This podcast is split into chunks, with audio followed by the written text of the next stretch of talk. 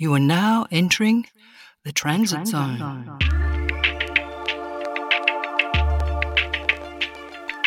Welcome back to the Transit Zone. I'm Peter Clark in Melbourne, Australia. Margot Kingston in Comboyne, New South Wales. We acknowledge the traditional custodians of the lands on which we record and produce these podcasts, the Wurundjeri people of the Kulin Nation, and the Birpai people of the Port Macquarie region of New South Wales. We pay respect to their elders.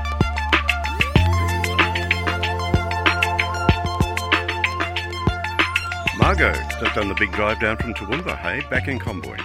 Yeah, I've had uh, had three visits. Each one has been sensational in its own way.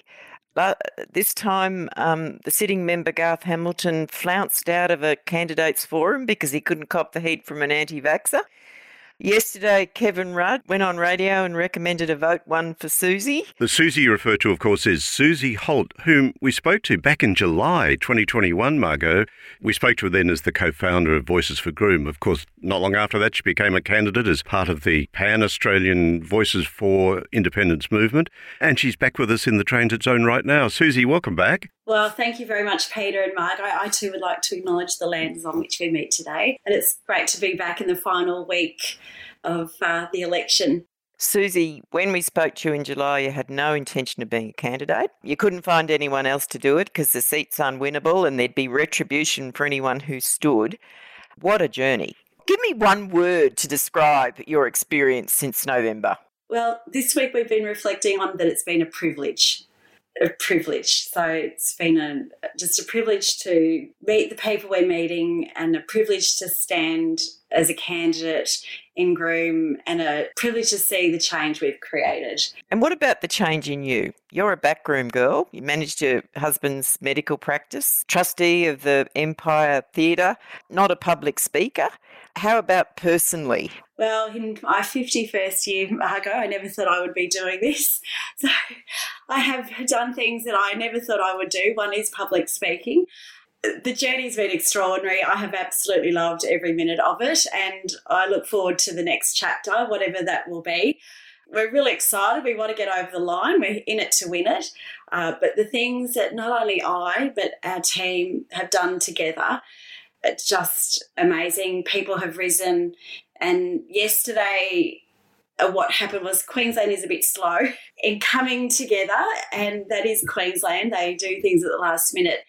But what we saw was a rallying of the troops and to fill booths and to fill booths locally and to have just this generosity of spirit for change has been extraordinary and we never thought it would be possible and here we are. What's the experience been like on the pre-poll booths last week because this is a very safe the second safest seat in the country hasn't really experienced an election where people are competing.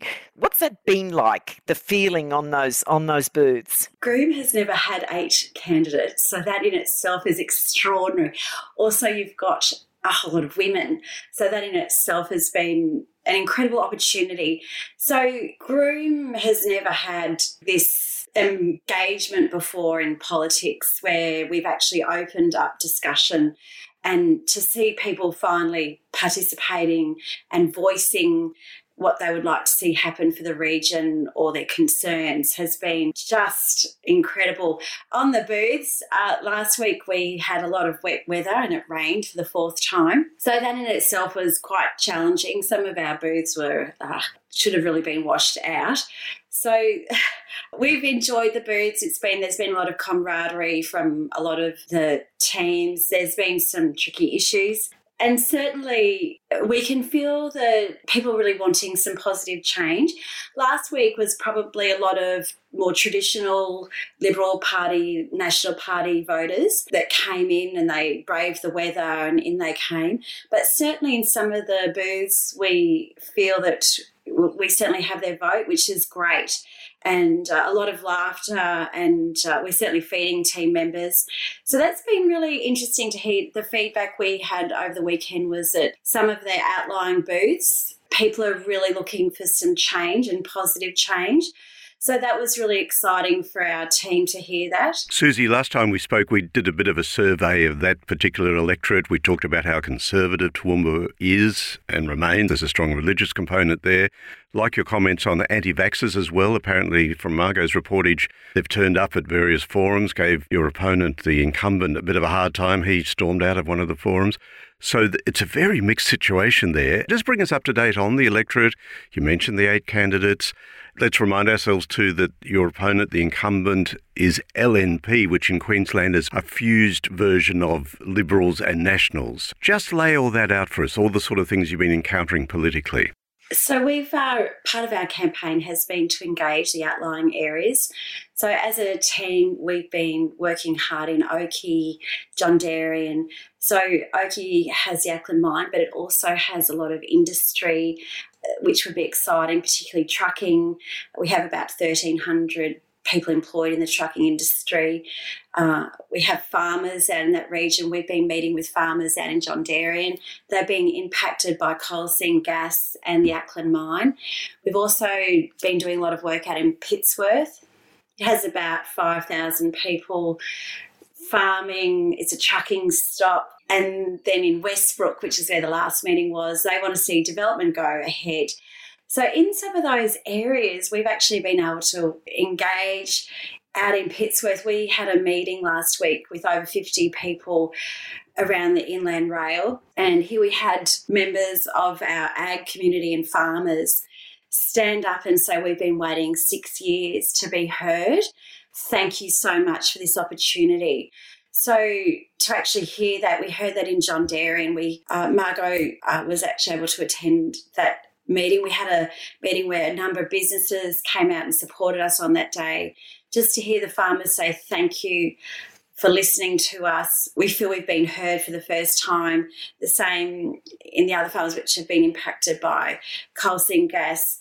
So that's been quite extraordinary to engage with those outlying areas. And in terms of being a national uh, Liberal seat, some of the old sort of more national party areas. Uh, we've been able to engage positively with those people and bring them in.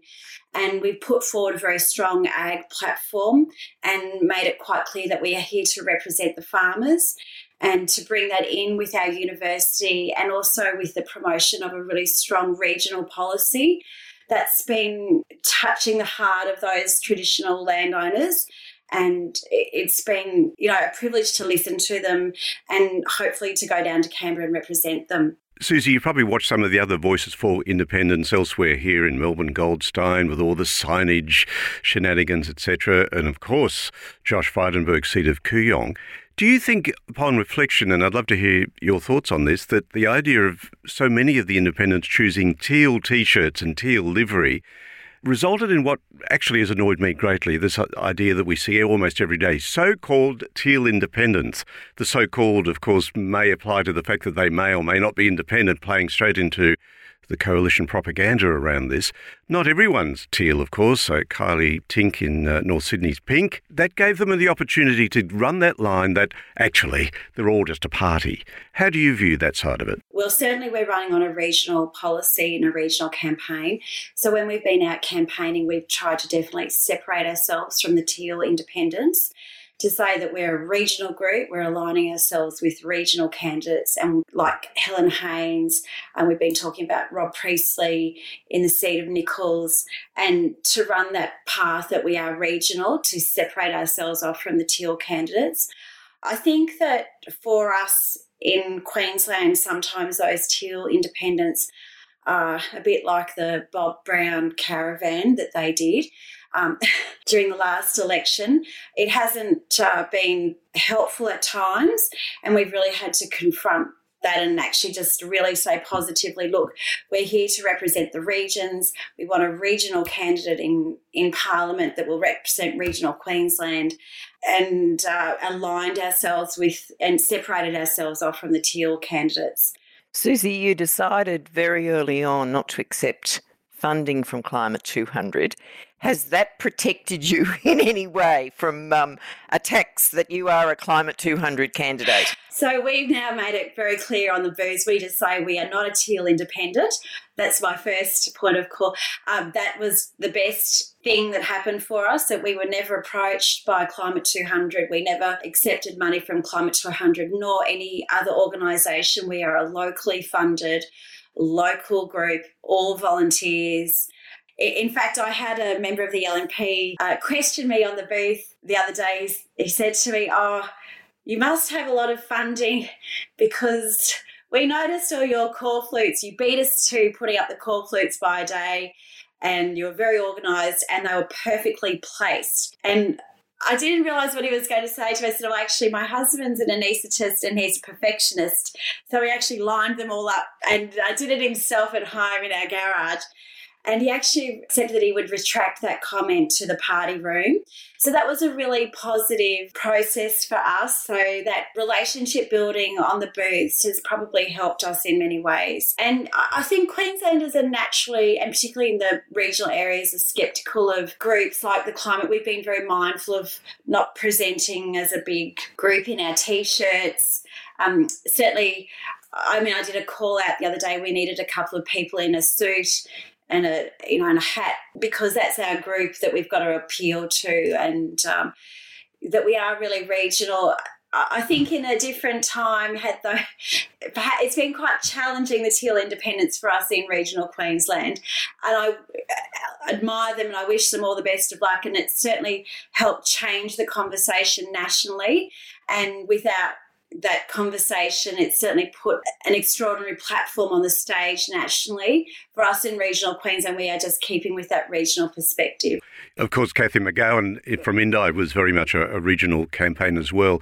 I remember in our first conversation, we talked about COVID and the role of COVID. Margot, Tim, and I have commented upon how little COVID has actually featured until, of course, the Liberal launch in Brisbane yesterday, as, as we're recording this podcast, there we see Scott Morrison reframing himself as the wartime Prime Minister, the, the man who pushed us through COVID.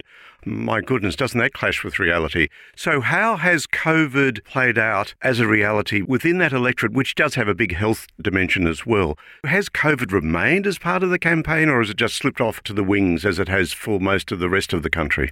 Well, I think um, it's interesting. We were inundated with health professionals asking to help us with our campaign yesterday. So I think from volunteering, we've actually been able to attract a lot of volunteers. People are pretty frustrated around how COVID has been managed in Queensland. So there's been a lot of uh, issues around the management and uh, the trust in politics around COVID and the communication from both the government and state. Certainly, we've been tackled on the campaign by the the uh, about mandates and the anti-vaxxers, and certainly I found myself at some of the forums where I was the only candidate who had a trust in science, um, along with uh, four other candidates who were quite anti mandates and some anti vaxxers. So that's been quite interesting. And I think uh, on reflection, all candidates should have to experience what the difficulties, even if you don't agree with them, in having to stand up and listen and hear people who are very frustrated. And I think that's a very positive experience in some ways, even though it was quite interesting to have to actually listen to people whose lives have been disrupted by COVID and to actually have to stand there and be prepared to just listen to the fact that these people have lost their jobs or chosen not to take the vaccine and stand with them. And certainly Margot witnessed that and we were there till my husband and I, who's an anaesthetist and has worked in as part of the COVID team, we stood till 10.30 at night just standing with those people and listening to them. And that's an extraordinary experience as a potential politician to do that. It just completely freaked me out the other night when Garth Hamilton, the, the MP, he wouldn't come to any of the open mic forums. He came to the last one on the basis that it was a meet and greet, not a forum. And just before the speeches, he, he yelled out, I've had enough of this, I'm going home, and literally stormed out. There were three other candidates there, three females who gave their speeches and listened and, you know, explained their disagreement. And I just thought, you actually haven't experienced this, Garth. You, you, you're not connected to your community. It was a real sort of light bulb moment for me about why there's so much dissatisfaction with him as the local member. Margot, you're 100% correct because it's about representation, and we may not always agree with our constituents, but we have a responsibility as a representative to stand there and listen. And it became really obvious when the current member walked out. And it was a difficult situation throughout the campaign. We've had to talk about getting security, we've had to talk about how we would manage those things really well. I actually found the first experience, it was quite trying, but we got through it. And it was actually good the second time around at that other forum where uh, we saw the current member walk out, where we're actually able to say to some of these people, Are you aware that your behaviour actually frightens some of the other members of those forums? And actually to say you need to just be, they, they couldn't come. They were actually quite nervous and scared. And that behaviour is not good enough and they're all members of our community and they have as much right to sit there and ask questions and be there, but in a safe environment. And actually, that was very good to share that back with some of those members of our community that they probably hadn't been mindful that eh, what they were doing they have the right to be heard but our other members have the right to sit there in, in a safe environment so having experienced that it was actually you know we we're able to say this is what we need to be doing as a community, standing as one. Susie, what you described to me just sounds so different from what we're observing with, say, Zoe Daniel in Goldstein or Dr. Sophie Scamps in Mackellar in New South Wales. Such a different process, such a different set of demographics, too, really different. And you've already mentioned how you've, to some extent, tried to differentiate yourself from the teal independents. I'll use the journalistic phrase, the so called teal independents. Uh, but just remind us, what coloured t shirt are you guys wearing? So we do have, uh, we've gone with this sort of a bluey green, which represents water. We've thought about water security was a big issue in our region, and a green, which represents growth, but also we are agriculture and the home of the carnival flowers, and we want growth in our region. So, uh, and the white background. So, it certainly is about growth and moving forward with a vision. I think a few of the independents probably should have chosen polka dots or cherry stripes or something just to keep it all a bit mixed up. I just want to understand how different. Something stuck in my mind from our last conversation where you said, well, our kitchen table conversations were a bit different because we went down the pub. Do you believe that your approach to that grassroots democracy conversation, the listening as you've described it, is fundamentally different within that regional setting and within the Toowoomba setting from, say, a, a Zali Steggall or a Sophie Scamps or a Zoe Daniel. Do you think you're experiencing something politically very different in your electorate of Groom? Look, I think we've taken that true Indi grassroots model where we have just met people where they're at. And to use Cathy's words, it's been um, in fact, I was challenged the other day on our funding, and I said, We have no funding. What we have are conversations. So we are moving the conversation one, one at a time.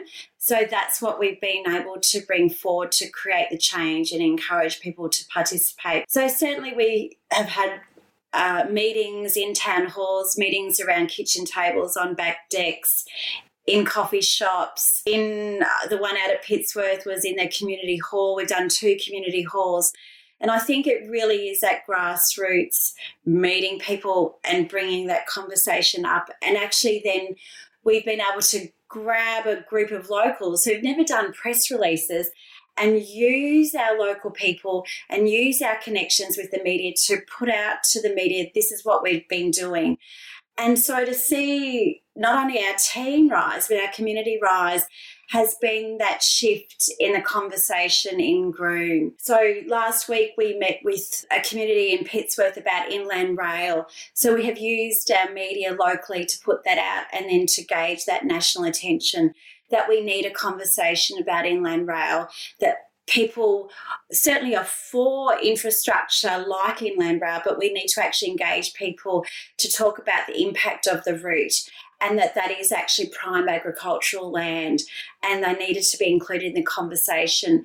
So it certainly has been a different process, I think, to the Teal independence. We have done the hard work. Groom and um, how we've managed our campaign and even in the voices group we've always chosen that hard route and it had to be that way to create that uh, that change for our region it struck me, Susie, with your, your, your, very strong emphasis on farming and, and the outlying communities, which no one takes any notice of because 80% of the electorate is in Toowoomba, that actually the agricultural sector has been disenfranchised in Queensland. That both the, the LNP and Labor says, yeah, let's mine in, in food bowls. So that that's been a, a, a real innovation in your campaign. But you've you're also part of the establishment, and you need to split the establishment to win it. And you can't just get farmers and liberal progressives, you have to get small business. And you've done two very interesting things in that regard. You've made discussions to have a private public partnership to finally get a new public hospital. But the, the really freaky one was um, bringing um, a band member from Powderfinger down to try and set up a venue. So, can you go through how on earth you did that and what the response has been among small business in, uh, in Toowoomba? So, one of the things that we've been promoting is that we want to make our region the region of choice and we have an issue where we have low unemployment, but we have worker shortages. And we've been focusing on how we can, one, retain our, particularly our young people, but also attract, if they leave and go to uni, we want them to come back and stay locally. So we want to grow our own, own workforce. So we were trying to think creatively out of the box how we could attract and retain young people in our region. And we are the home of music and we are the home of arts and regional arts and performance for Queensland. So we approached John Collins from Powderfinger about whether or not who owns the Triffid and the Fortitude um, Music Valley um, Hall to see would it be possible to have something like that in Toowoomba to increase the livability, but also that would be great for our tourism, would be great for our hospitality industry, and it would just promote uh, our community in terms of cafes and art. And uh, so, so we got him to come up and have a look at venues. What that did was we were we were able to bring small businesses, particularly our publicans together, were able to engage conversation with local council, with state members, and we brought people together and we had a conversation in a pub about the possibility of gigs coming to the regions and then a regional gig concept which was amazing to have you know, 15 or so people talking about regional music and what that could do regionally for Australia and an opportunity to engage young people and the potential that could do for the music industry. So that was amazing. So, the big thing that happened last week was um, obviously a lot of people don't want to put their head up because they think, oh, well, Garth's going to win this, and this is a power structure that doesn't shake. And you had one of the biggest developers in town, Michael McNabb, a $400 million man, come out and say, I'm going to vote for Susie. You had a, a, a big lawyer around town saying the Liberals, uh, Adair Donaldson, saying the Liberals have gone too far right. I'm voting for Susie. What was the reaction in, in the, the establishment to, to, to, to really serious establishment people putting their hand up and saying, I'm going to do something different? So we've challenged the establishment, which has been great, and it needed to be challenged. So when we set out, I might have mentioned this in the first interview, we really wanted to throw that challenge to the region, and it's been positive. So people have come out and said, yep, it's time. And certainly what we set out to achieve was a vision, and we listened to the community, and they wanted a great vision and a vision on for a region and to take that vision down to Canberra and certainly to put Groom centre stage because we have just been stuck for too long and the the response has been oh yeah I actually had someone a, a high up business person come up to me at the gym and say you're the vision woman and we want that. Let's go let's go forth and create some positive change together. So to have that come in in the last couple of weeks of the campaign has been incredibly. And our region has been quite innovative, but in its own way. And if we could take that down to Canberra with federal funding and bring that back to our region, whether that's through a national regional strategy or just even to put ourselves on the national stage, I think we've already achieved that. If we can get over the line it would be extraordinary and would be a great opportunity, not only for Groom, but for regional Queensland. Susie, my final question to you, it's a portmanteau question, really. Firstly, do you feel and from your comments so far, I think I know part of your answer anyway. Do you feel you've changed the politics in that electorate forever, changed the very deep character of politics through that process that you've embarked upon? And secondly, spotlight back on you personally and your family. We spoke to you back in July, you were just setting out. It's already been an extraordinary journey. What have been the most shining positives that you've learned about human nature? And you're a very positive person, we know that. But what about some of the things that dismayed you the most about human nature and, and the process of politics? How has that journey been? Look, Peter, we've run a really positive campaign from the word go. I'm going to say that we will continue to run a positive campaign. We have definitely changed the political scene in our region and to see that and the messages that we're getting from the most unlikely of people across the region. Certainly, moving forward, I think it will be exciting to see where it heads. There has not been too many negatives at all. In fact, we just keep rising with every challenge. And I think that's partly the people that we've been able to bring together. One of the most exciting things has been the generosity of spirit, the people coming out and saying, keep going, keep going. We actually can see change locally in terms of we've been able to reach out to Toowoomba Regional Council, the business community, state members, and I think to have those conversations and people working together, that's the change. That's what we set out to do. We've achieved more than we thought we would ever achieve. And here's to what happens after the 21st. I'm, I'm looking forward to what happens. And you've unleashed that inner public speaker that who knew? Well, bring it on. Never thought I could speak how we've been speaking. And uh, I think we've created a really strong platform from listening to the community. It's been community focused, it hasn't come from me. It's come from locals. We are a local campaign and locals, we've given locals a voice. That's what we wanted to do. Let's use that voice to move forward and see what happens. You started the first and only Voices for Groom in Queensland. And I'm just just been absolutely thrilled to follow your progress. And I wouldn't be anywhere else on Saturday night but at one of your famous parties. So I hope you'll let me come. Well, we're welcoming everyone to our party. It's sort of, and I, it, uh, just to have people come together and really have that their voices heard. It's been a joy to create change in one of the most conservative, safest seats. We've achieved that and we welcome everyone. And uh, thank you, Margot and Peter, for the opportunity. Certainly, I look forward to more conversations in the future to see where Groom, Groom heads. Let's hope the conversations keep going. It's been great to spot you again, Susie. And Margot and I are combined on looking at that country city divide. It's one of the great stories of Australian politics, and I think that's going to play out on Saturday night as well. I hope your week goes well. I hope Saturday goes really well. In one way or another, whatever happens, a change has happened within Groom. Thank you for joining us in the Transit Zone. Thanks, Peter. Thanks, Margot. Thank you, Margot. We'll talk again soon. Thanks, Peter. If you'd like to email us at the Transit Zone, here is our email address transitzonepod at gmail.com. We always welcome your comments, your questions, your ideas for new podcast episodes. transitzonepod at gmail.com. I'm Peter Clark in Melbourne, Australia. Thanks for listening, and please join us again soon, right here in the Transit Zone.